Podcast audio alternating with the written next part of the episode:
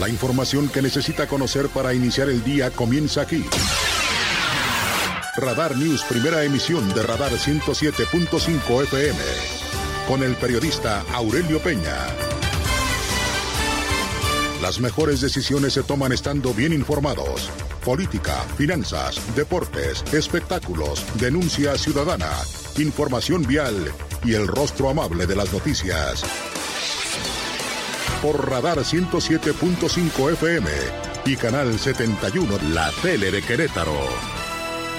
Iniciamos.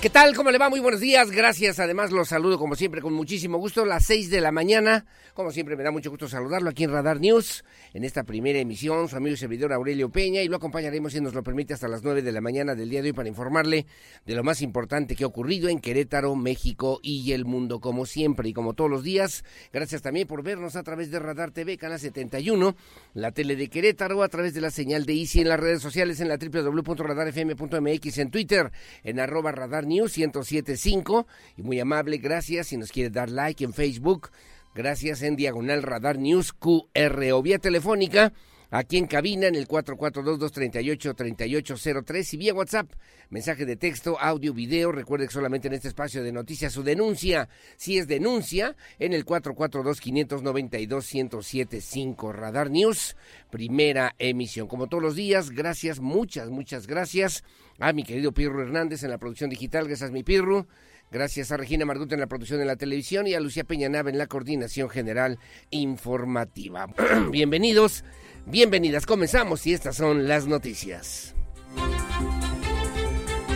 Bueno, en el Universal, el gran diario de México, dice 8 columnas, ardillos y tlacos ponen a los jefes de policía, revela sacerdote. También deciden regidurías y los contratos de obras. Cada grupo criminal tiene su maquinaria, ya aparecen empresarios de la construcción, dice también en esta nota. Los líderes criminales que operan en la capital de Guerrero imponen a los jefes de policía, aseguró el sacerdote Filiberto Velázquez, director del Centro de Defensa de los Derechos de las Víctimas de la violencia en aquel estado que gobierna Evelyn Salgado. Lo logramos, no más ácido, dice también, tras la publicación de la Ley Malena en la Gaceta Oficial de la Ciudad de México, que castiga los ataques con ácido. María Elena Ríos, sobreviviente e impulsora de esta ley, celebró la puesta en vigor y recordó que el largo proceso en el que ha enfrentado también en búsqueda de justicia en nuestro país. Amenaza sequía con inflación más intensa. Especialistas advierten sobre la baja en la producción agrícola por falta de agua, que llevará un alza de precios necesariamente. Y finalmente ponen lupa en la Ciudad de México a trabajo doméstico con visita sorpresa. Para garantizar que se cumplan los derechos laborales, autoridades realizarán inspecciones a los centros de trabajo de los que se presenten quejas, dice hoy el periódico El Universal, el gran diario de México. En el Milenio Diario, clero de Toluca se negocia con el crimen, dice también, unos van, otros no, con el único ánimo de ser constructor de paz. El clero de Toluca ha tenido acercamientos con grupos criminales para pacificar sobre todo la zona dominada por la familia michoacana, reveló Maximino Martínez, arzobispo auxiliar de esa diócesis. A todos se les llama, algunos asisten, otros no, pero los que sí, pues bienvenidos, señala también el día de hoy. En la fotografía aparece Alejandra Barrales y Sandra Cuevas, dice también, serán candidatas fosfo al Senado con la bendición de Dante Delgado, dice hoy el periódico Milenio Diario. ¡Qué barbaridad! El análisis de la información más importante de los diarios queretanos, a continuación en Radar News. Gracias, las 6:57 de la mañana en el diario de Querétaro, que dije mi amigo Mario León Leiva, dice 8 columnas, notarías por examen y ya no por dedazo. Presidente del gremio dice también estar de acuerdo con sistema de otros estados para designar notarías. El presidente del Consejo de Notarios de Querétaro, Carlos Rafael Altamirano Alcocer, dijo estar de acuerdo con que se implemente un sistema de asignación de notarías a través de exámenes de oposición y no por dedazo o designación como es. como es todavía. Comienza el reparto de tarjetas de Crobús, son 100,000, preocupa su suspensión de licitaciones. Constructores reprocharon al gobierno federal por cancelar inversión para la conservación de carreteras. Alistan inauguración en la búnker de la Secretaría de Seguridad Ciudadana, 3,600 videocámaras operarán en el edificio, 18 hangares de drones de seguridad y vigilancia distribuidos en todo el estado, según informó el secretario Giovanni Elías Pérez Hernández. Body cams para policías en Querétaro. Luis Nava entrega 705 body cams, serán instrumento de control de los agentes y herramientas para investigación criminal para la confianza de las familias, dijo también el alcalde. Y luego, en el Cintillo, relocalización es la apuesta, dice Mauricio Curi. Defraudados del caso Jox Holding deberán denunciar en Jalisco. No entiendo por qué, si fueron defraudados aquí en Querétaro, pero bueno, eso dijo por lo menos el fiscal general Alejandro Echeverría Cornejo. El SAT inicia el Servicio de Administración Tributaria, inicia año con recaudación récord. Le recomiendo la columna Cuarto de Guerra, que también se la recomiendo ampliamente, y luego también pues la colaboración del expediente Q de mi amigo Adán Olvera. Dice hoy en El Rebote, justamente dice, están terminando de delinear los detalles finos de la propaganda y campaña de Felifer Macías. De ahí se colgarán la gran mayoría de los candidatos, y me dicen que la intención de algunos es no seguir la directriz que se fije a nivel nacional de la campaña de Xóchitl Gálvez, lo cual tiene sus riesgos, dice hoy Adán Olvera, lo que publica el periódico Diario de Querétaro. En el periódico Al Diálogo de Querétaro dice, por sequía revisarán la situación hídrica en el estado de Querétaro. Autoridades estatales instalaron una mesa interinstitucional para diagnosticar los pormenores de la falta de agua en la entidad y proponer además estrategias para mitigar la problemática. En la fotografía, refuerza Luis Nava seguridad pública con 705 bodycams para elementos de la Secretaría de Seguridad Pública Municipal y 70% de personas sin revisión médica, dice hoy AD Querétaro. Terminamos cuando son las 7 de la mañana con el periódico Noticias, la verdad de cada mañana, que dirige la licenciada Ida Garfias Torres. Dice 8 columnas, Querétaro competitivo. Participa el gobernador Mauricio Curi González en la cumbre Nearshoring México. El gobernador del estado estuvo en la inauguración de la cumbre Nearshoring México dentro del panel TEMEC, detonante del cambio. Expuso las ventajas competitivas de Querétaro, así como también las oportunidades que han derivado de la relocalización de proveeduría como uno de los pilares de la agenda de desarrollo económico de la entidad. Causa fuga de agua empresa de telecomunicaciones en Pigmenio González, dice Lupita Murguía. Desmiente Lupita Murguía existencia de guerra sucia. Lupita Murguía Gutiérrez negó la existencia, que exista una guerra sucia contra su homólogo Santiago Nieto Castillo, después de que Roberto Gil Suárez ingresara una denuncia en su contra en la Fiscalía Local por presuntamente mentir en su información residencial. Y luego, matan a menor de edad en un asalto a gasolinera en la zona de Palmillas. Necesario que los jóvenes participen para que la historia de éxito perdure, dice Felifer Macías. Y refuerza Luis Nava la Secretaría de Seguridad Pública Municipal con 705 bodycams para personal policial. Lo que publica hoy el periódico Noticias, la verdad de cada mañana. Veo esta nota donde dice Astudillo, Santiago Nieto, la mejor decisión de Morena, dice el líder del Partido Verde Ecologista. Y dice también otra información interesante, no buscó premio de consolación, afirma Arturo Maximiliano, quien dicen muchos será el candidato de Morena a la presidencia municipal de Querétaro. Bueno, muy amable, gracias. Son las 7 de la mañana con 1 minuto, 7:01. Hacemos una pausa. Su opinión siempre la más importante, por lo menos aquí en este espacio informativo. Como siempre, gracias a mi vicerectora, mi querido Toño Ugalde. Saludos a Eduardo Chávez Hidalgo, además presidente de la Canacope en Querétaro, doña Geno Uribe en el mercado Hidalgo, Andrés González Arias, que ya le refería también hace un momento. Y luego, el domingo pasado, tuve oportunidad también de platicar y de saludar a don Rubén Uribe, ahí en el mercado del Tepe, que también nos hace favor de sintonizarnos todos los días. 7:02 de la mañana, una pausa, regreso enseguida con más. Desde Santiago de Querétaro, escuchas XHQRO Radar 107.5 FM con 100.000 watts de potencia autorizada. Máxima potencia en radio. Estudios, oficinas y ventas. Prolongación tecnológico 950B, sexto piso, Querétaro, Querétaro. 107.5 FM.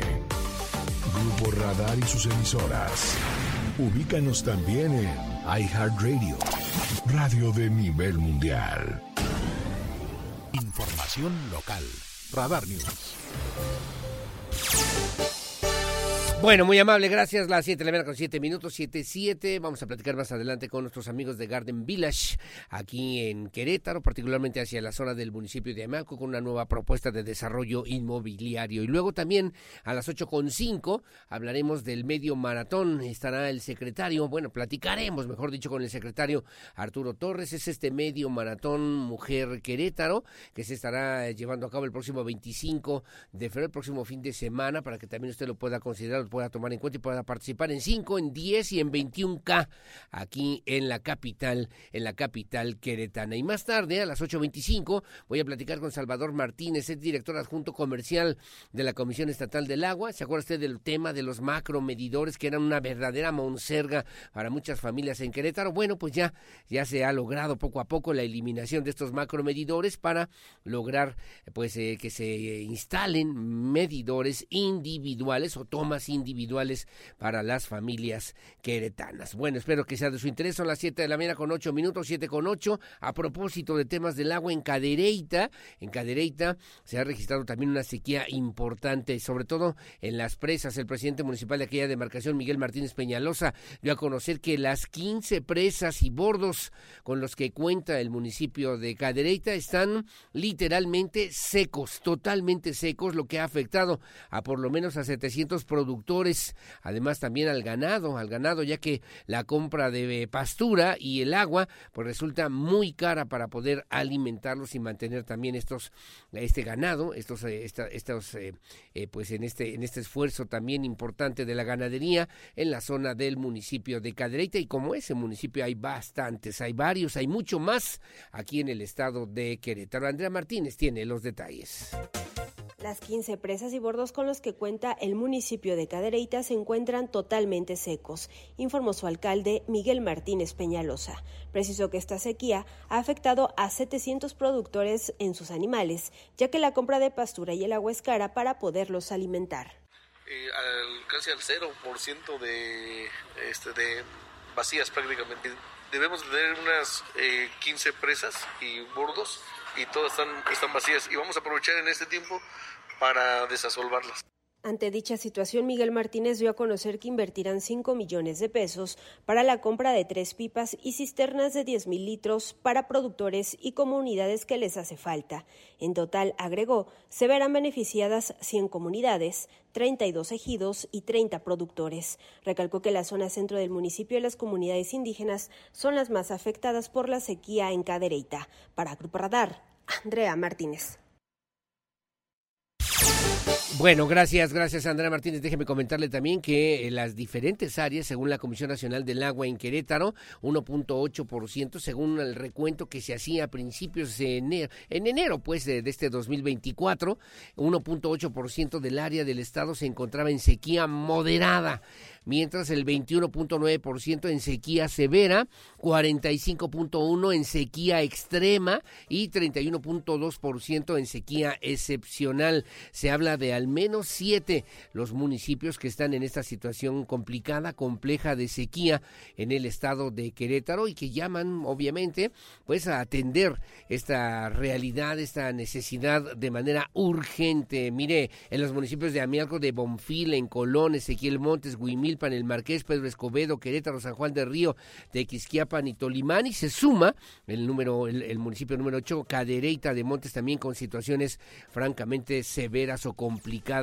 ante esta sequía extrema, que además de que, como decía Miguel Martínez, el alcalde de allá de Cadereyta, que presenta pérdidas importantes en los cultivos y también en la, pues para el forraje de mantenimiento del ganado, han generado incendios forestales extremos, el frío frío y bueno, pues no ha permitido que se puedan restablecer por lo menos estas condiciones para el mejor uso y aprovechamiento del agua también aquí en el estado de Querétaro, un tema del que debemos estar y muy, muy al pendiente, en lugar de estarnos peleando por una, por otra cosa, digo a nivel federal, a nivel regional, a nivel local.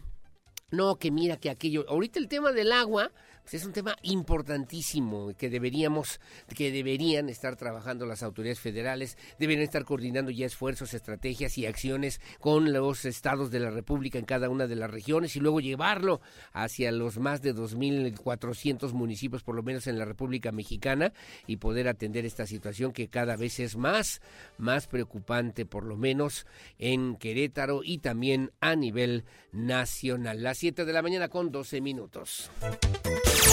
Bueno, vamos a la celebración del Día del Ejército que se llevó a cabo aquí en las instalaciones de la 17ª Zona Militar en el estado de Querétaro y en las autoridades estatales encabezadas también por el encargado de la política interna del estado de Querétaro, Carlos Alcaraz, junto con autoridades municipales y militares, conmemoraron el 111 aniversario pues del ejército mexicano. El comandante de la 17ª Zona Militar, el general Vinicio Perea Alcaraz, reiteró el apoyo incondicional de las Fuerzas Armadas para la sociedad queretana, para el estado de Querétaro y además el trabajo y el esfuerzo coordinado con las autoridades estatales para resguardar, para mantener un estado de paz, de estabilidad también social y al mismo tiempo pues resguardar el patrimonio de las y los queretanos. Alejandro Payán tiene los detalles.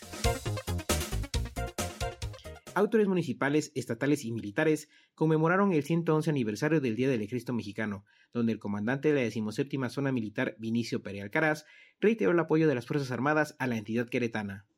En el caso particular del estado de Querétaro, a través de la 17ª Zona Militar, el Ejército Mexicano ha coadyuvado en las diversas misiones y tareas para bien de la entidad, especialmente en tareas de seguridad pública, manteniendo un estrecho acercamiento con autoridades de los 3 órdenes de gobierno, así como con los integrantes de la iniciativa privada, logrando que Querétaro sea sinónimo de ejemplo para los demás estados del país, todo esto en beneficio de los queretanos.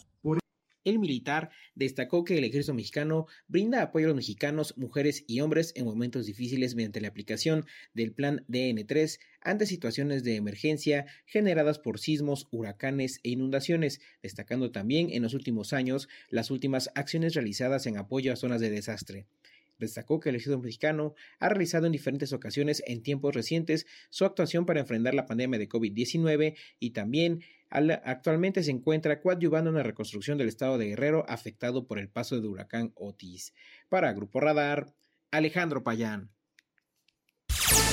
Bueno, gracias Alejandro Payán, y que decía también bien, pues el comandante de la 17ª Zona Militar, Vinicio Perea Alcaraz, recordó el origen, como ya le comentábamos también a través de este espacio informativo, del actual Ejército Mexicano que surge en el 22º Congreso Constitucional Libre, Independiente y Soberano del Estado de Coahuila, por decreto 1421, el 19 de febrero de 1913, desconoció al entonces general Victoriano Huerta y dio facultades al general Venustiano Carranza, gobernador del estado de Coahuila entonces, para crear una fuerza armada, un ejército constitucionalista y restablecer el orden constitucional. Señaló también que desde su creación el ejército mexicano ha caminado, y eso sí también hay que reconocerlo, y además siempre en esta expresión de respeto y reconocimiento a la importante labor que realiza el ejército mexicano de pues ir de la mano con la sociedad, con el gobierno, afrontar los retos para el devenir nacional, por lo que es un pilar, sin duda alguna, una de las instituciones fundamentales para el desarrollo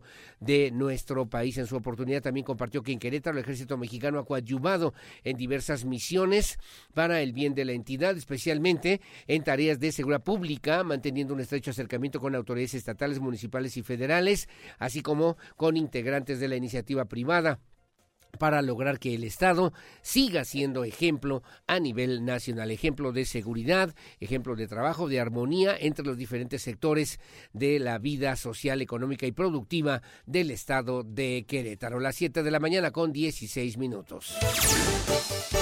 Bueno, en otro tema le comento también a usted, el secretario de Seguridad Ciudadana, tema de la seguridad, el secretario de Seguridad Ciudadana, Giovanni Elías Pérez Hernández, informó que el nuevo complejo de seguridad que está ahí en la zona de Paseo 5 de Febrero, pues se estará enlazando además con 18 hangares de drones que se estarán utilizando en diferentes tareas de seguridad en los municipios del estado de Querétaro y que se encuentran ubicados en diferentes zonas estratégicas del estado para que se puedan operar debidamente y mantener también esta estrategia de seguridad que se coordina con las fuerzas federales, el estado de Querétaro y en cada uno de los 18 municipios. Andrea Martínez tiene los detalles. El nuevo complejo de seguridad de la Secretaría de Seguridad Ciudadana estará enlazado a los 18 hangares de drones que se utilizan en diferentes tareas de seguridad. El titular de esta dependencia estatal, Giovanni Elías Pérez Hernández, informó que estos hangares se encuentran ubicados en zonas estratégicas de la entidad para poder ser operados. Los 18 hangares de drones están ubicados en zonas estratégicas a lo largo y ancho del estado y van a poder ser operados y monitoreados desde el nuevo complejo. Pérez Hernández agregó que se contará con más de 750 puntos en específico y más de 3.600 cámaras de videovigilancia enlazadas para mantener un monitoreo en tiempo real. Recordó que este nuevo edificio cuenta con más de 10.000 metros cuadrados y con una capacidad importante para desplegar cuestiones operativas y análisis en cuestión de tecnologías. Para Grupo Radar, Andrea Martínez. Bueno, como siempre, muy amable, gracias. Las 7:18, 7:18. Rápidamente vamos a los comentarios para el día de hoy, a nuestros amigos que nos hacen favor también de sintonizarnos. Y bueno, vamos al principio, mi querida Lucía y mi querida Regina, si no tienen inconveniente, dice el día de hoy, saludarte con el gusto de siempre. Quería preguntar, el fin de semana fuimos a un restaurante que se llama Mixtla, esto es en el centro de Querétaro. Al final, ya que terminamos también nuestro consumo, solicitamos la factura, pero se negaron a emitirla. Tenemos nuestro voucher emitido también por el pago con tarjeta y ahora necesitamos la factura y se negaron a darnos la factura. ¿Podría por favor orientarnos y conocer dónde poder denunciar o dónde podemos denunciar esta situación que parece pues muy común, por lo menos en varios restaurantes en Querétaro, para que puedan revisarlo a través de las áreas de fiscalización? No quisieron proporcionar el RFC, sí lo consideramos, pero no nos lo proporcionaron. El restaurante está ubicado en la calle de Hidalgo 21, a ver si lo puede revisar el Servicio de Administración Tributaria, a ver si puede también acudir a esta situación la Secretaría de Finanzas. Le agradezco, ojalá que pueda mencionarlo al aire, voy a tratar de investigar el RFC, me dicen ciudadanos. Gracias, aquí tengo su nombre, sus datos y obviamente pedimos piden la intervención de la Secretaría de Hacienda por este tema o de Profeco ante esta situación que parece indebida, irregular, según el Código Fiscal de la Federación. Bueno, gracias, Aurelio Peña. Buen día. Mi nombre es Daniela Yáñez. Le escribo para solicitarle su apoyo. Resulta que en el fraccionamiento residencial del Parque nos está llegando mucho humo de quema de basura. Desechos provenientes del ecocentro. Ya varios vecinos hemos emitido quejas, pero Protección Civil continúa ignorando o alargando nuestra solicitud. Nos parece muy grave, ya que el humo es sumamente tóxico. Me mandaron esta carta, la recibo con mucho gusto, se la turnamos a las autoridades del Marqués y de Querétaro. Le comparto la carta que le hice llegar a Protección Civil desde la semana pasada y que lamentablemente no hemos tenido ninguna respuesta, dirigida Alejandro Vázquez Mellado de Protección Civil del municipio de El Marqués. Dijeron que están investigando, están intentando entrar al predio donde se estaban realizando la quema, por lo menos entendemos nosotros, de algunos productos, no sabemos si de basura, pero no se ha solucionado absolutamente nada. En realidad me mandan 2 cartas con este mismo tema, en este mismo problema, y bueno, las turnamos las 2 con mucho gusto. Me dicen también, soy vecino de Residencial del Parque en la zona del ecocentro del Marqués, pedirles su ayuda para difundir que los vecinos de la parte sur de este fraccionamiento venimos reportando un fuerte olor a basura quemada, sobre todo en las noches, madrugada y mañana. El olor es muy persistente y no para, aún con las lluvias recientes. De igual modo, tampoco queda claro de dónde viene o quién es el responsable, puesto que continúa y el humo se mete a las casas en las noches. Suele ser un humo blanco muy irritante para las mucosas y también para nuestras familias. Le pedimos su ayuda para difundir para difundir, para que lo puedan atender en Protección Civil, que está dentro de nuestro fraccionamiento, y que se ha pedido el apoyo. Al día de hoy no hemos tenido ninguna respuesta. Piden también la atención, la intervención de las autoridades, en especial del presidente municipal Enrique Vega Carriles y de Mauricio Curi, el gobernador, aún para que se solucione el problema y dejemos de respirar humo de basura quemada todas las noches en esta zona del municipio del Marqués, ahí en Residencial del Parque. Son las 7:22 de la mañana. A propósito de la sequía, que por favor cuidemos el agua. Hay que aprovecharla de la mejor manera, hay que reutilizarla, hay que reciclarla, no hay que desperdiciarla. No hay agua. Es una problemática que debemos entender y que debemos asumir. Hay que bañarnos muy rápidamente con la menor cantidad de agua posible, porque el tema se puede complicar en los próximos meses, en los próximos años, sobre todo pensando en las próximas generaciones. 7:22 de la mañana, hago una pausa. Su opinión siempre la más importante en el 442-592-1075. Una pausa, voy con los deportes y Chuchote Muñoz y mucho más aquí en Radar News en esta primera emisión. Volvemos.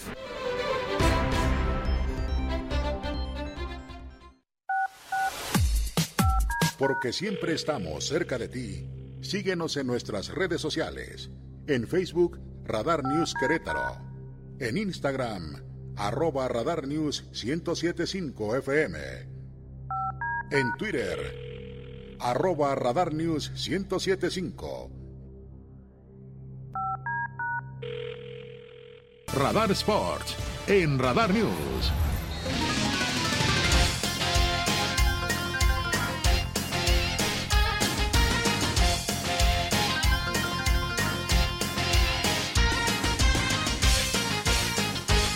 Bueno, muchísimas gracias. Las 7:35 de la mañana. Saludos a Alejandra Altamirano, que ya le comentaba también, a don Higinio Domínguez, allá en Corregidora.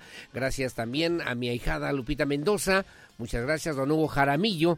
Me dice también buen día, buen martes. Saludos y bendiciones para usted y su equipo de trabajo.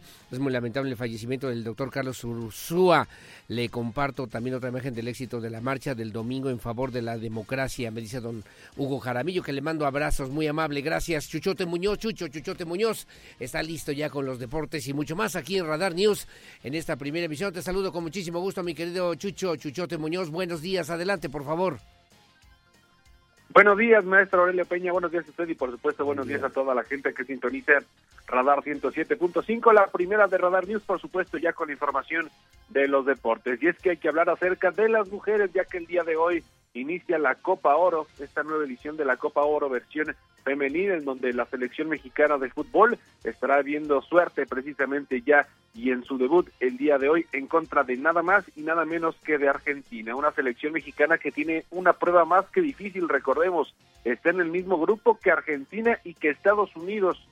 Por un lado, las de Estados Unidos, que bien sabemos que a lo largo de la historia han sido de las máximas representantes dentro del fútbol femenino, y pues bueno, hablando acerca de Argentina, pues a lo largo de la historia, de los mejores o de las mejores que han expuesto el fútbol a nivel internacional, pero recordemos que Argentina ya se les ganó precisamente recientemente en los Panamericanos, entonces es una buena oportunidad para ver de lo que está hecho el fútbol femenino el día de hoy. En punto de las 6:30 de la tarde se estará llevando a cabo ya el debut de la selección mexicana en esta Copa Oro. Recordemos que este torneo se estará realizando allá en los Estados Unidos, entonces esperemos que le vaya de buena forma al conjunto queretano. De hecho, repasando los partidos y repasando precisamente los enfrentamientos, el día de hoy México se estará enfrentando a Argentina, Estados Unidos también se estará enfrentando a República Dominicana y ya para mañana Panamá en contra de Colombia. Pero hubo declaraciones precisamente por parte del director técnico de la selección nacional, Pedro López,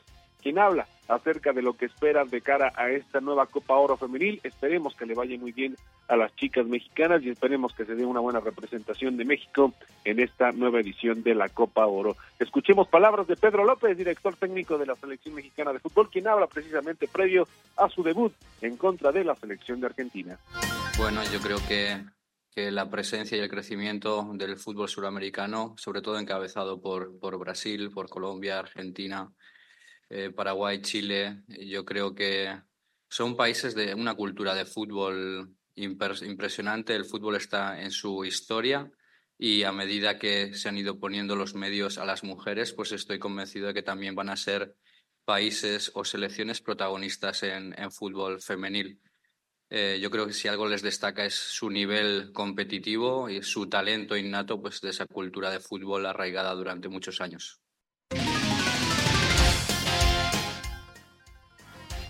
Otra de las que habló es una de las referentes del conjunto mexicano, por supuesto hablando acerca de la selección mexicana de fútbol, María Sánchez, una que ya también tiene una buena historia con el equipo tricolor. Habló de cara a lo que será este partido, el debut de la selección mexicana de fútbol en contra de Argentina. Escuchemos palabras de María Sánchez, quien habla precisamente al previo del debut en contra de Argentina.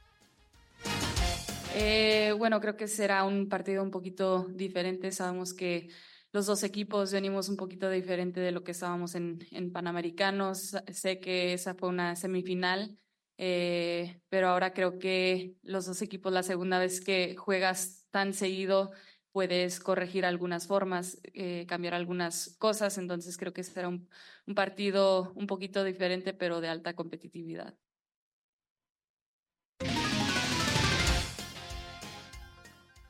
Pues ahí está la información, repasando precisamente los partidos que se vienen en torno a esta Copa Oro, y como ya lo habíamos mencionado, México estará enfrentando a Argentina, Estados Unidos ante República Dominicana, también Puerto Rico en contra de Panamá, Colombia en contra de Brasil. Diferentes son los enfrentamientos que se estarán desarrollando a lo largo de esta primera jornada de la Copa Oro Femenil. Repito, se estará realizando allá en los Estados Unidos. Y pues bueno, hablar acerca de la Liga MX. El fútbol mexicano solo pueden suceder estas cosas. El fin de semana se jugó la jornada número 7.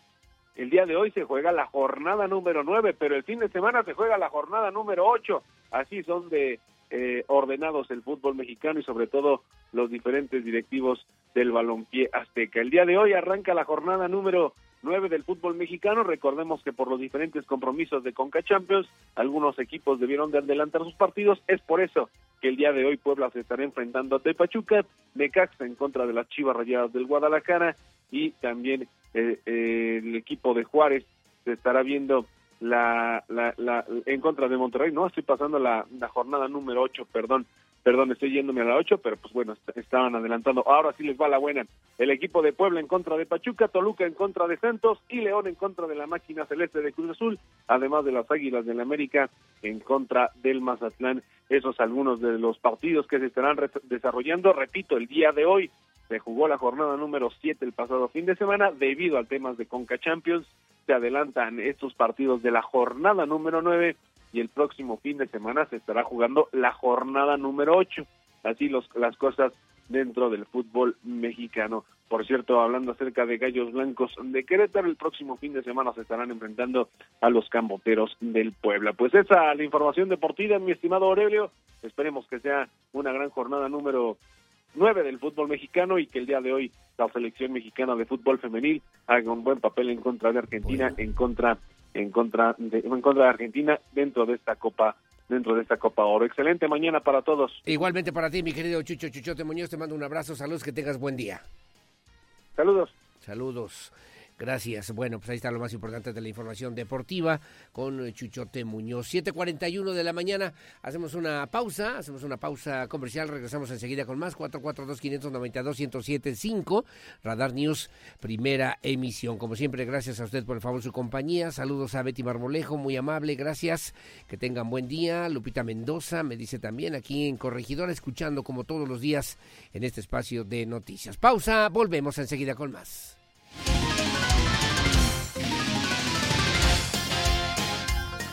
Porque siempre estamos cerca de ti. Síguenos en nuestras redes sociales. En Facebook, Radar News Querétaro.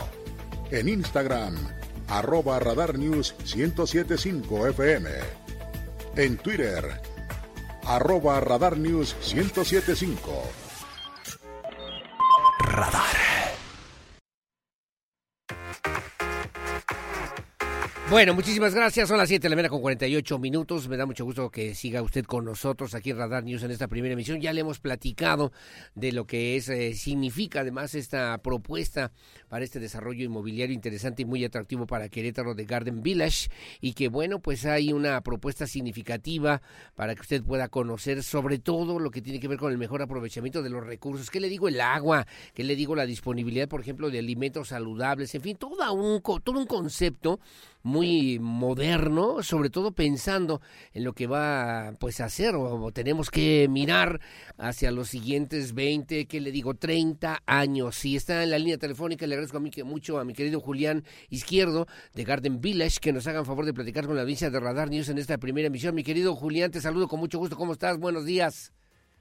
¿Qué tal, Aurelio? Muy bien, muchas gracias. ¿Tú cómo estás? Bien, muchas gracias. Gracias por tomar la llamada a platicar con la audiencia de Radar News en esta primera emisión. Ya hemos hablado de lo que significa esta propuesta de Garden Village, pero fíjate que hoy quisiéramos saber y preguntarte cómo surge, cómo nace esta idea para convertir o para hacer un lugar como Garden Village, una oportunidad para lograr encontrar un mejor desarrollo para las familias que quieren invertir en Querétaro, mi querido Julián.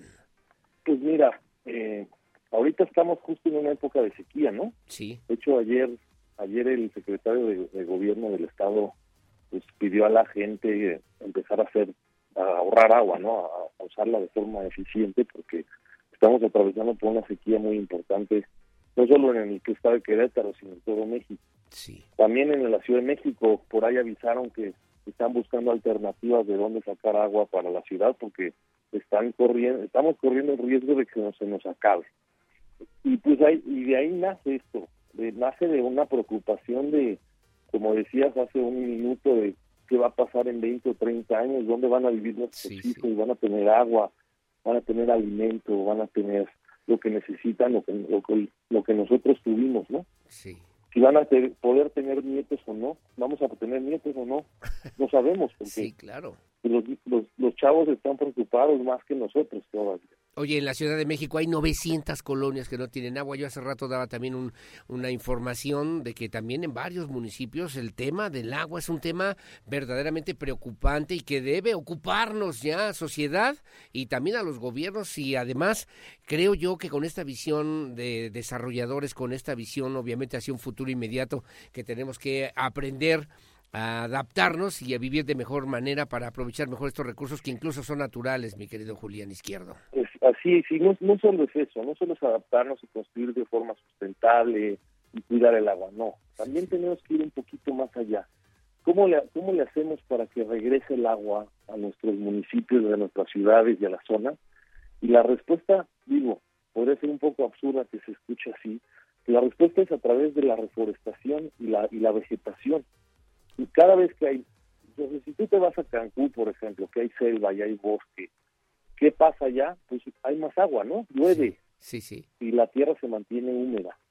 Cuando tú lo eliminas, la vegetación y la capa vegetal, la tierra se seca y se hace un aspecto que se llama desertificación. Uh-huh. Y eso significa que las plantas y la bacteria que está en la tierra se muere. ¿Y qué es lo que tenemos que hacer para que regrese? Pues es muy sencillo, es reforestar. Y lo más importante de todo es que a través de la reforestación tenemos el arma más fuerte para atacar el cambio climático, porque las plantas capturan el CO2 del ambiente. Eso lo sabemos, capturan CO2 y lanzan oxígeno, ¿no? Sí, claro. Entonces, ¿por qué no estamos sembrando más plantas? ¿Qué es lo que tenemos que hacer para cambiar o para revertir el efecto? Pues está claro, es sembrar muchas plantas y muchos árboles y reforestar. Y eso es parte de lo que queremos hacer. Nosotros agarramos un terreno que está completamente deforestado, 140 hectáreas de potreros en donde había toros de lidia, y lo reforestamos. Y metemos un chorro de árboles, un chorro de plantas, y dentro de las plantas, los árboles, la reforestación y la producción de alimento orgánico en la tierra y en invernaderos, ponemos casas. Y con eso compensamos nosotros nuestra propia huella a través de esa reforestación y a su vez producimos alimento en esas áreas verdes, ¿no? Eso es lo que hacemos nosotros. Garden Village es lo que hace, es una propuesta de regenerar el suelo y de regenerar los recursos naturales que existían en este sitio. Oye, mi querido... Por eso también escogimos ahí cerca, ¿no? Sí, sí. Cerca también. De Amealco, en esa zona, es una zona alta, es una zona de bosque y es una zona húmeda, de mucha lluvia. De hecho, yo estuve el fin de semana allá, en Querétaro no llueve, pero allá sí. ¿Por qué? Porque hay bosques. Sí, claro. Y eso es lo que tenemos que regenerar, más bosques, más agua. Oye, Julián, estamos viendo las imágenes, además de aprovechamiento del agua, de la energía, que también tú has insistido y mucho, la posibilidad hasta de crear nuestra, pues en este mismo desarrollo, hasta nuestros propios alimentos orgánicos, con una visión muy diferente que creo yo, salvo tu mejor opinión, y te pregunto, ¿no existe en otras partes, por lo menos en la República Mexicana? Sí existe a escala chica, uh-huh. Y te voy a decir cuáles son. Un rancho familiar. Eso es una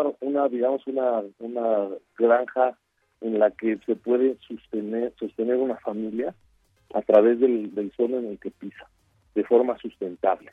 El problema es que ya cada vez hay menos granjas y cada vez hay más producción masiva de alimentos. La producción masiva de alimentos y de carne significa talar árboles y talar bosques para poder producir. Oye, Julián. Hace 100 años o 200 así se vivía de forma sustentable. Lástima que ya no. Sí, el desarrollo nos lleva de repente por caminos insospechados. Pero te debo preguntar, ¿dónde pueden encontrar más información? La gente nos está llamando, también estamos viendo las imágenes a través de Radar TV Canal 71. Queremos conocer más a detalle lo que significa esta propuesta para este desarrollo inmobiliario de Garden Village. ¿A dónde hay que acudir? ¿Con quién hay que comunicarse, pues, Julián? Nos pueden visitar en las páginas de internet, buscar en Google Garden México, tenemos Instagram y Facebook y todas esas cosas. Sí. También nos pueden visitar en la página de internet, que es gardenvillage.com.mx, o si quieren hacer una llamada telefónica, nos pueden llamar a un número, hacer una cita, irnos a visitar y ver qué estamos haciendo, al 55-65-81-59-64.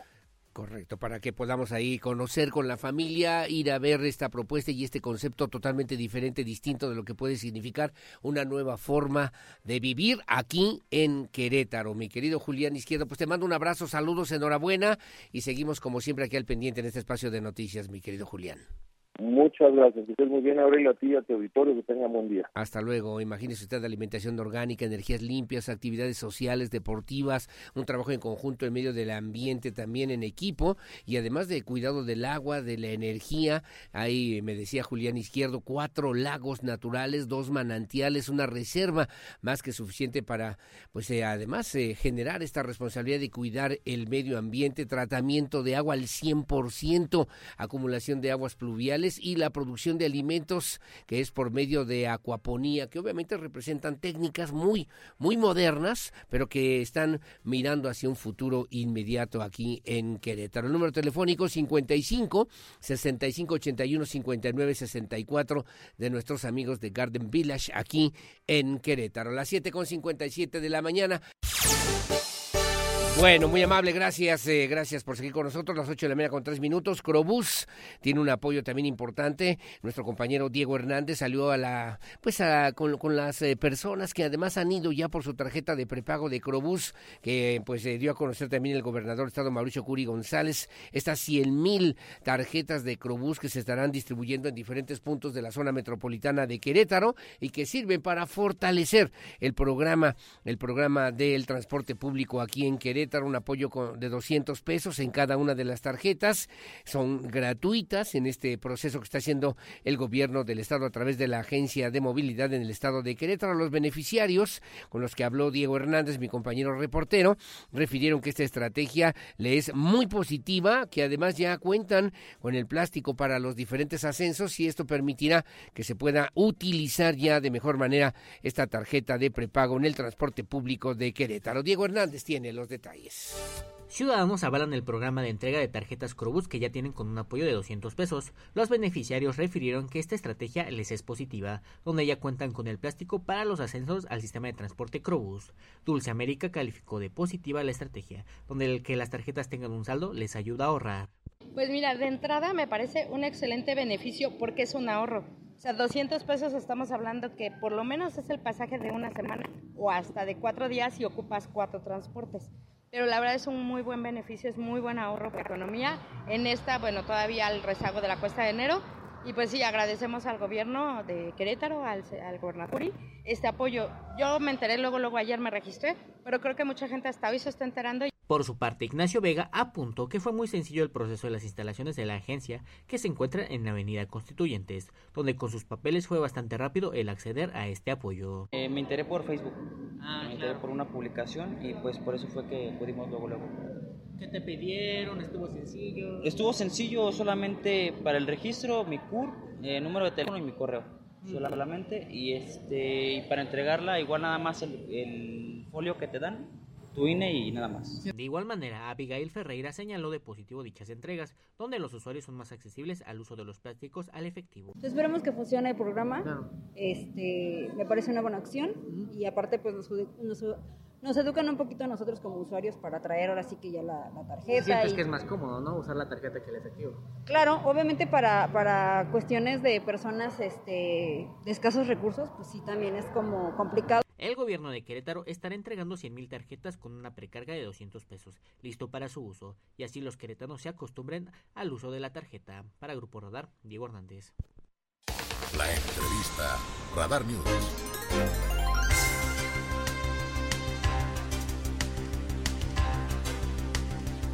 Bueno, muy amable, gracias. Son las 8:06, 8:06. Gracias por seguir con nosotros aquí en Radar News en esta primera emisión. Hablábamos de la importancia, de la relevancia de aprender a cuidar el agua, además de mantener una cultura en favor del vital líquido y que desde el punto de vista institucional, Luis Alberto Vega Ricoy en la Comisión Estatal del Agua también han hecho un esfuerzo administrativo muy importante para que el tema del agua, de esta cultura del agua, se convierta en beneficios concretos y puntuales también para la sociedad queretana en los diferentes municipios, no solamente en la zona metropolitana, considerando el agua como uno de los valores más importantes, naturales de la sociedad queretana, que tenemos que aprender también a cuidar y aprovechar. Y luego la otra es la propuesta que han hecho a través de la Dirección Adjunta Comercial de la Comisión Estatal del Agua para desaparecer, ¿se acuerdan estos macromedidores de agua que se convertían en problemas entre los vecinos, que se convertían en situaciones en las que quienes cumplían y pagaban a tiempo de repente no tenían agua, había un reclamo, luego llegaba un vecino, lavaba un camión o lavaba una pipa y el otro señor vivía dos personas mayores y tenía que pagar lo mismo de agua? Situaciones de injusticia social que me parece se van resolviendo, se van atendiendo luego de las también exigencias de los mismos ciudadanos, situación que ha atendido y que está escuchando hoy el gobierno del estado a través de la Comisión Estatal del Agua. Me acompaña en esta mañana y le agradezco mucho a mi querido Salvador Martínez, es director adjunto comercial de la Comisión Estatal del Agua. ¿Cómo está, Chava? Buenos días. Aurelio, pues muy contento de estar aquí, saludarte, un saludo a toda tu audiencia y bueno, pues muy contento de dar estas buenas noticias que anunció el gobernador el pasado 25 de enero. Sí. La eliminación del macromedidor como factor de cobro y bueno, esto se remonta cuando él estuvo caminando precisamente para pedir el apoyo para el gobernador, se encontró con dos problemáticas. Sí, chichaba. La primera con los condominios que tenían un macro pero que no estaban individualizados, como bien lo comentas, un sentimiento de injusticia, sí, donde unos pagaban por otros, y bueno, se adecua la ley que presta el servicio de agua, eso nos ayudó mucho también como los manuales de la propia SEA, y se quitaron muchos obstáculos que teníamos. Ahora te puedo decir que esto ha facilitado la individualización y estamos llegando en esta administración a más de 700 condominios individualizados. 700 condominios que se dice fácil, mi querido Salvador Martínez, pero que son 700 espacios o lugares donde viven miles de familias. Estaba viendo yo el caso, por ejemplo, de Hacienda Santa Rosa, 3.500 familias que se van a ver beneficiadas justamente por esa misma disposición, mi querido Chava. Así es, 3.500 familias que también se convierten en 3.5, 4 lo multiplicamos y es el número de beneficiados propiamente que hay. Uh-huh. Y el próximo lunes aprovecho para comentarte también que estaremos regularizando Pasos del Pedregal, un fraccionamiento de condominios que estaba abandonado por su desarrolladora y que tienen más de 15 años de esa manera buscando una individualización y regularizar su situación. Y que eran 15 años de problemas, de conflictos, de situaciones que también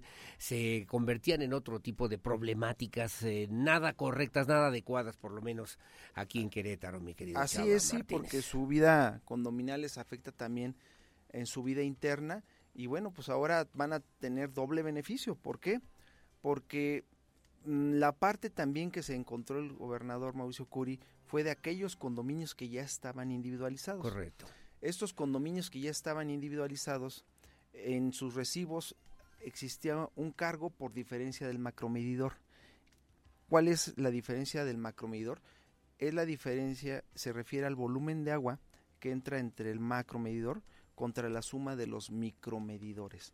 En ese sentido, esas diferencias corresponden en su mayoría a fugas no visibles. Claro. Por eso, el anuncio que da va para beneficiar al bolsillo de las familias, en decir, no te lo vamos a facturar, pero vamos a trabajar colaborativamente para encontrar dónde están esas diferencias, encontrar la verdad, porque esa es agua que está yendo seguramente al subsuelo. Se está desperdiciando, además, como está la situación ahorita, es una situación que no podemos permitir, mi querida Chava. Así es, imagínate estas diferencias en una sumatoria de todas las diferencias en todo el estado de los condominios que tenemos, corresponden a 1.4 millones de metros cúbicos. Sí, con esto estarías dotando a una comunidad como Viñedos, como Ciudad del Sol, como un centro histórico durante todo un año. Sí, claro. Entonces, por eso claro. No es cosa menor, por eso aclaro, el macromedidor físicamente no desaparece, el macromedidor se convierte solamente ya en un factor de medición y no de cobro, okay. Eso sí se refleja correcto, en el bolsillo. Correcto. Pero no desaparece, porque desaparecerlo es perder la visibilidad de esas fugas internas. Se quiere decir entonces que se colocan o se instalan medidores individuales para cada familia, en cada casa, pues aquí en Querétaro, a propósito de este mismo programa. Así es, son dos acciones. Una es la individualización que se va a seguir dando a petición de parte, porque la individualización no es obligatorio, esto okay. Es una decisión del condominio. Qué bueno que lo comenta así. Para efecto de ello se toma una decisión por las mayorías de que viven dentro de un condominio. Teniendo ya la individualización, ahora sí ya podemos contrastar esas diferencias del macro con los micros, y donde ya hay condominios individualizados, ahora les puede aplicar este beneficio, si también lo solicitan, de la no facturación de esas diferencias. Es okay. Muy sencillo. Sí, dime. Porque se solicita un formato, se llena un formato en cada sucursal a través del representante. El representante no tiene que ser el representante avalado por un notario. Uh-huh. Puede ser la suma de la mayoría que para tal efecto determina una persona, y es de lo más sencillo. Es un trámite de buena fe, realmente no se requiere tanta formalidad. Es un trámite meramente administrativo. Esto significa, porque ya me están preguntando, oye, en la colonia, en el condominio donde vivimos nosotros, también podemos nosotros, o dónde podemos hacer ese trámite para que la Comisión Estatal del Agua pueda también revisar nuestra situación de nuestro macromedidor. ¿Qué hay que hacer ahí, chavos? Así es, claro, pueden ir a cualquier sucursal uh-huh. Que tenemos. Tenemos Plaza Candiles, uh-huh. Oficina Centro Plaza Escobedo, Plaza Bane y Plaza Altamira. En esta sucursal, en cualquiera de ellas, pueden pedir el formato para la no facturación de las diferencias del macromedidor. De igual manera, si hoy, en el caso que preguntan, no uh-huh. está individualizado, también puede solicitar su formato para individualizar. Primero tenemos que individualizar para luego poderle aplicar el beneficio del no cobro del macromedidor. Correcto. Hasta el momento, me dices tú, ya 700 por lo menos condominios que se ha tomado esta disposición de tener el macromedidor, que sirve como una medida solamente, uh-huh. y establecer ya los micromedidores o los medidores también de manera particular. Hablábamos del caso de Hacienda Santa Rosa, que es un logro desde hace muchos años. Aquí lo habíamos platicado con la diputada Betty Marmolejo en este espacio, precisamente en Querétaro, para pues decir, oye, esta es una demanda, es una necesidad latente que hay que atender, que hay que escuchar y sobre todo que hay que resolver. ¿Cuántas familias beneficiadas tienen ustedes ya más o menos un panorama aproximado de las que viven en torno a un macromedidor y que pudieran, trasladarse a los micromedidores o los medidores individuales aquí en Querétaro y en los 18 municipios, mi querido Chava Martínez? Bueno, nos restan todavía aproximadamente 450 condominios que hoy todavía no están individualizados, que la Comisión Estatal de Aguas está haciendo todo lo necesario, incentivando, cambiando criterios para lograr la individualización. Por ejemplo, uno de ellos era que anteriormente solo acreditando la propiedad mediante una escritura pública ante notario, inscrita en el registro público, podías iniciar tu trámite. Ahora la propia ley que aprobaron los diputados, tan criticada, que la ley estatal del agua, sí, nos claro. está ayudando mucho. ¿Por qué? Porque ahora también habla de acreditar la posesión. Entonces, lo que busca la Comisión Estatal de Aguas es es garantizar el derecho humano al agua.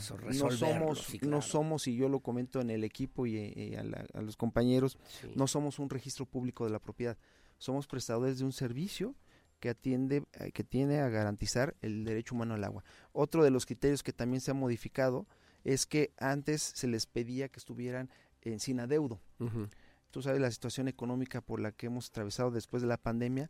Ahora lo que les pedimos solamente es que se regularicen en ese adeudo, es decir, que se hagan los compromisos de pago a futuro, correcto. Pero ya podemos iniciar. Sí, que se haga una negociación, un acuerdo de buena voluntad, de respeto, para que pues se puedan resolver estas problemáticas que contrario se convertirán en una verdadera, yo decía, usaba el término, una verdadera monserga para las familias, mi querido Chava Martínez. Efectivamente era muy complicado vivir de esa manera, y luego los requisitos eran muy estrictos. Uh-huh. Antes se les pedía una mayoría absoluta de 90% de aprobación, y bueno, con los cambios que se han dado, construimos mayorías. La Comisión Estatal está entrando con los propios ciudadanos a los condominios a convencer a los demás qué es lo que más les conviene, y de esa manera hemos logrado mayorías que nos permiten tomar la decisión de individualizar. Hicieron ya lo propio en la zona del Paraíso, en el municipio de Corregidora. Entiendo que se están anunciando ya para estos próximos días en dónde sería la siguiente propuesta, por lo menos de estos nuevos medidores, mi querido Chavo. Mira, hoy, por ejemplo, en la tarde tenemos una entrega de cerca de 20 condominios en Valle de Santiago. Ajá. De este beneficio vamos a acudir, vamos a dar algunos distintivos de cultura del agua y les vamos a notificar de este beneficio. Acabamos de estar en Rancho Bellavista con 25 condominios. El próximo jueves vamos a estar en Puerta de San Miguel. La siguiente semana, si Dios lo permite, vamos a estar en Viñedos, en todo el polígono de Viñedos. Correcto. Que también lo individualizamos ya. Qué bueno. Y Rancho San Pedro también.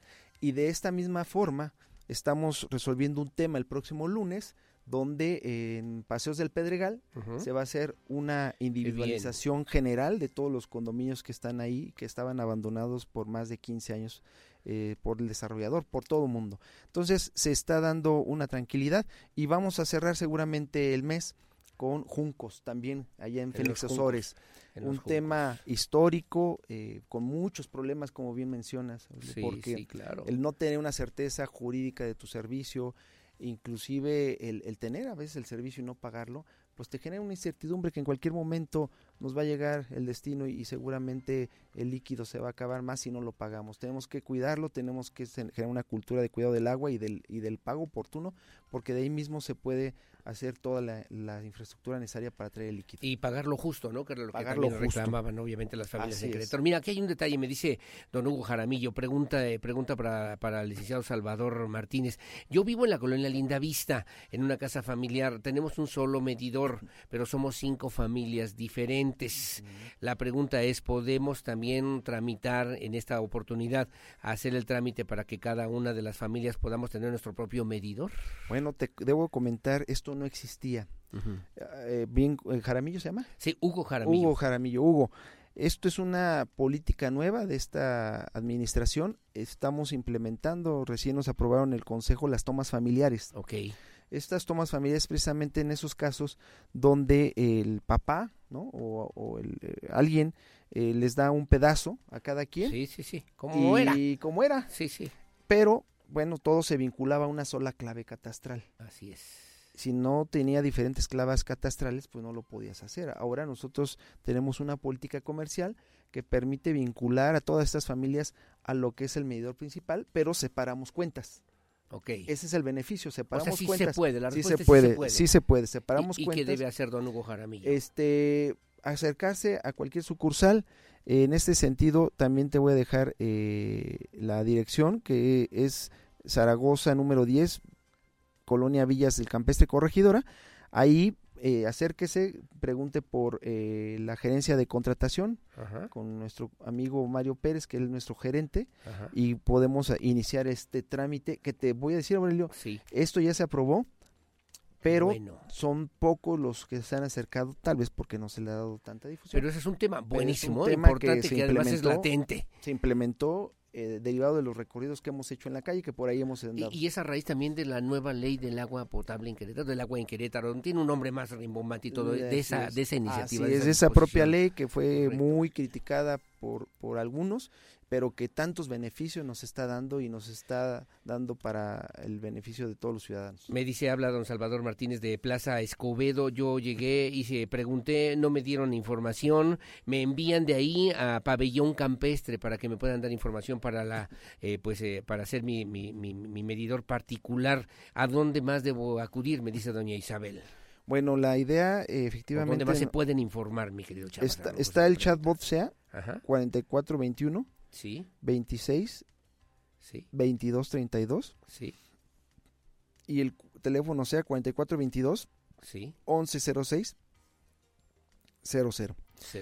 Esto es bien importante lo que mencionas. La idea es que todas las personas que acuden a las sucursales ahí mismo se les atiende y se les resuelva.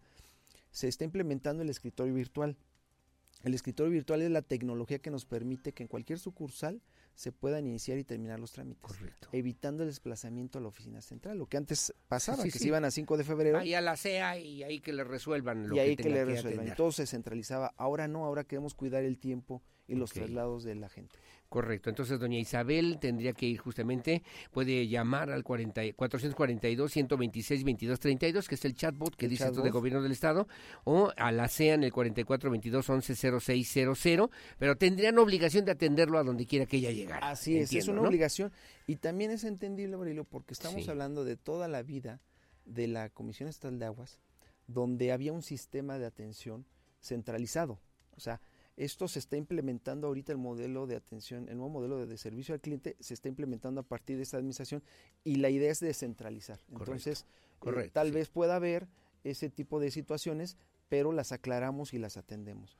Es entendible que en un cambio puede haber todavía algunos desajustes, claro que algunos desajustes. Te manda saludos René Suárez Osnaya, te manda saludos gracias, también, René, bueno, nuestros amigos don Pedro Alberto Rodríguez. Hablábamos antes de entrar a la entrevista, por ejemplo, el tema de, me dice, yo vivo en Los Héroes, en el municipio del Marqués. Tienen ya pensado, programado, por lo menos llevar a cabo esta política para que terminemos ya con estos macromedidores que se han convertido en un problema para todos nosotros allá en Los Héroes, la zona del municipio del Marqués. Claro, todo lo que es la implementación de la individualización y la facilidad en ella, así como la exención del cobro, la facturación del macromedidor, está en todo el estado.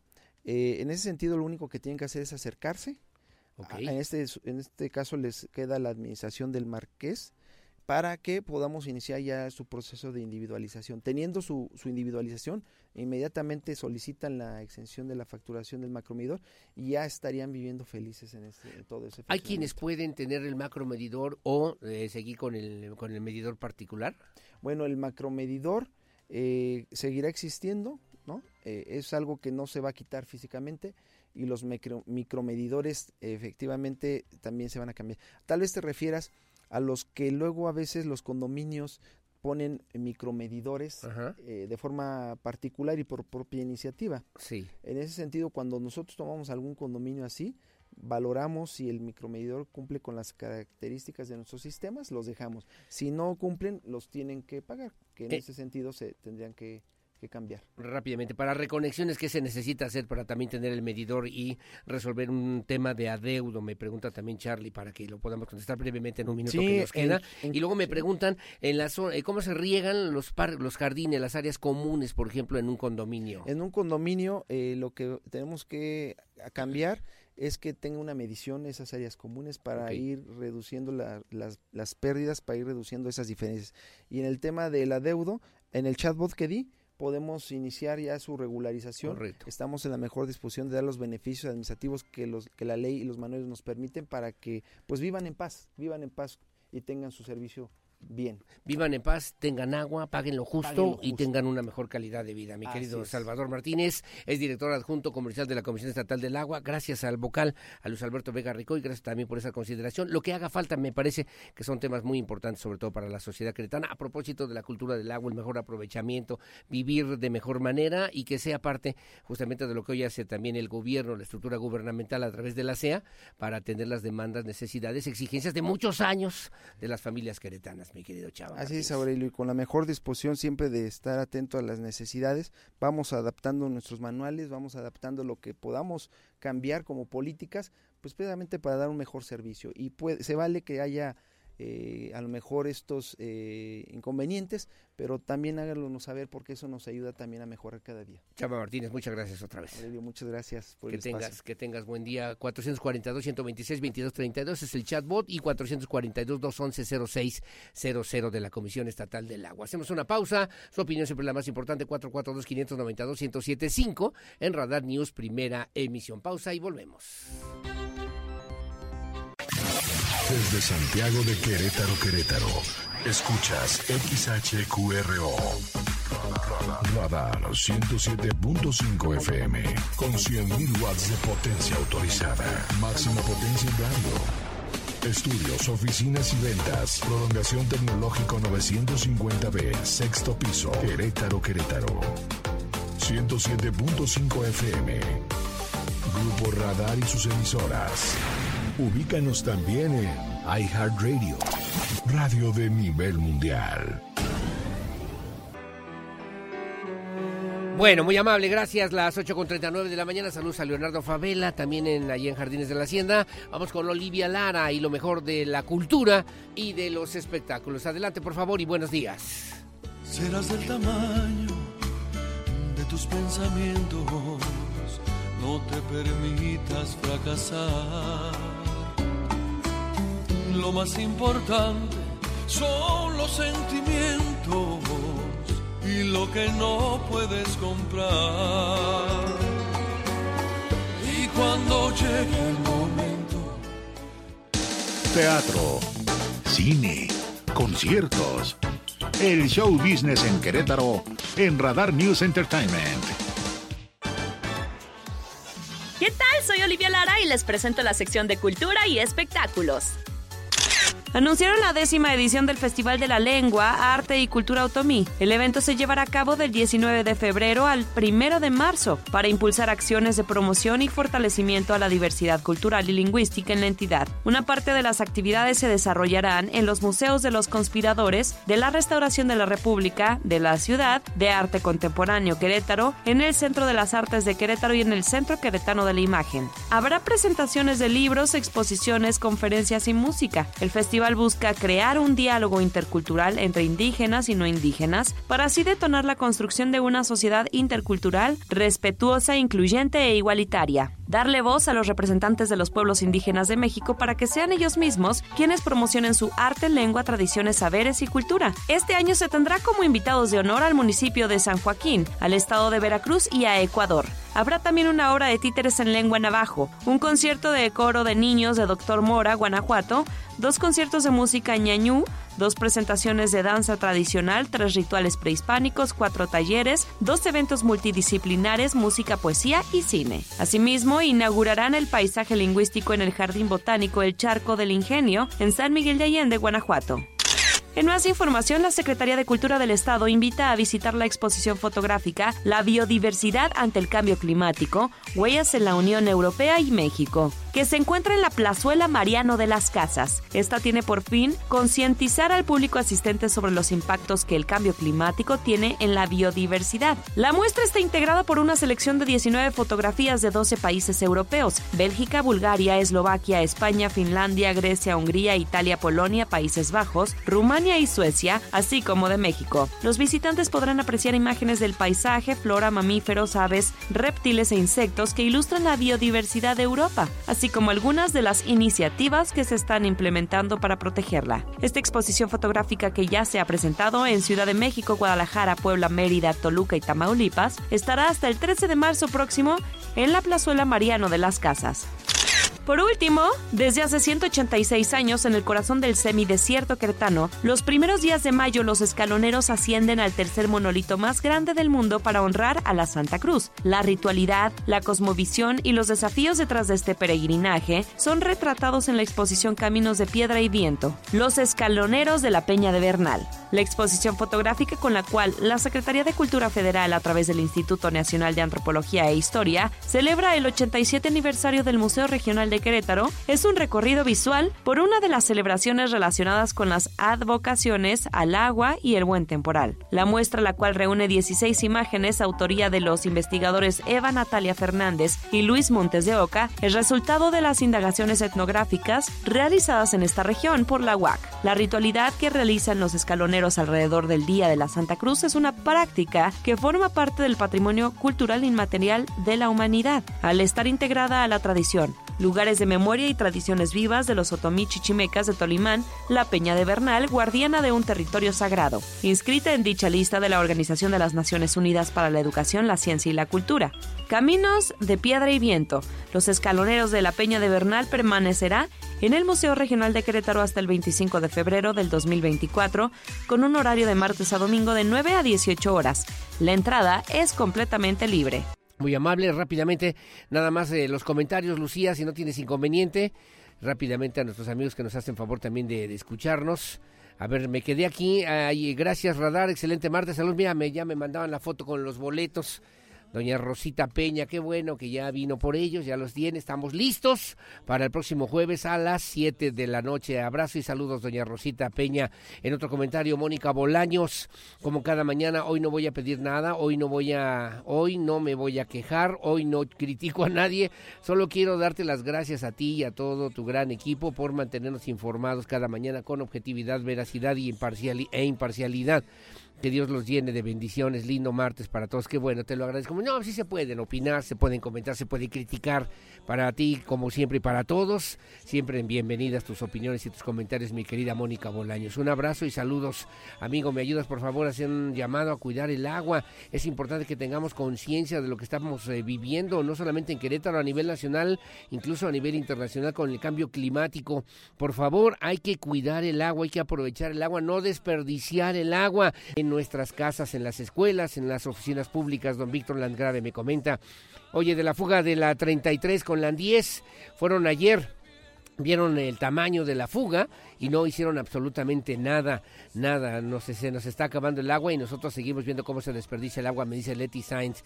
Paso el comentario, gracias.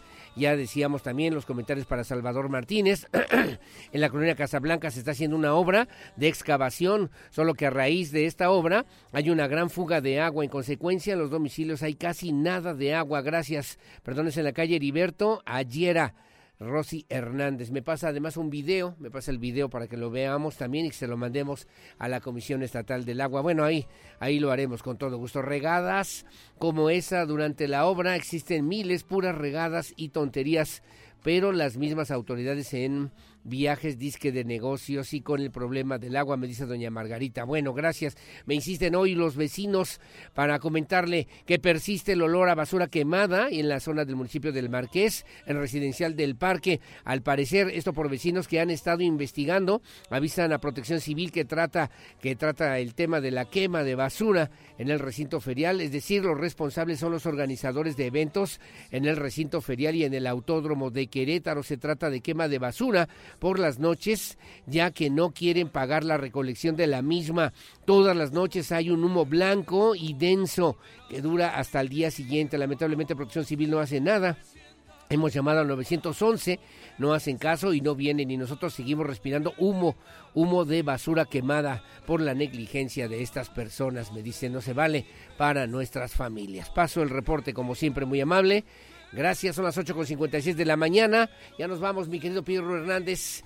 Ya nos vamos, como siempre. Gracias en la producción digital, mi Pirro. Gracias y buenos días. Como siempre, muy amable. Gracias a Regina Mardut en la producción de la televisión. Gracias a Lucía Peña Nave en la coordinación general informativa. Yo soy Aurelio Peña.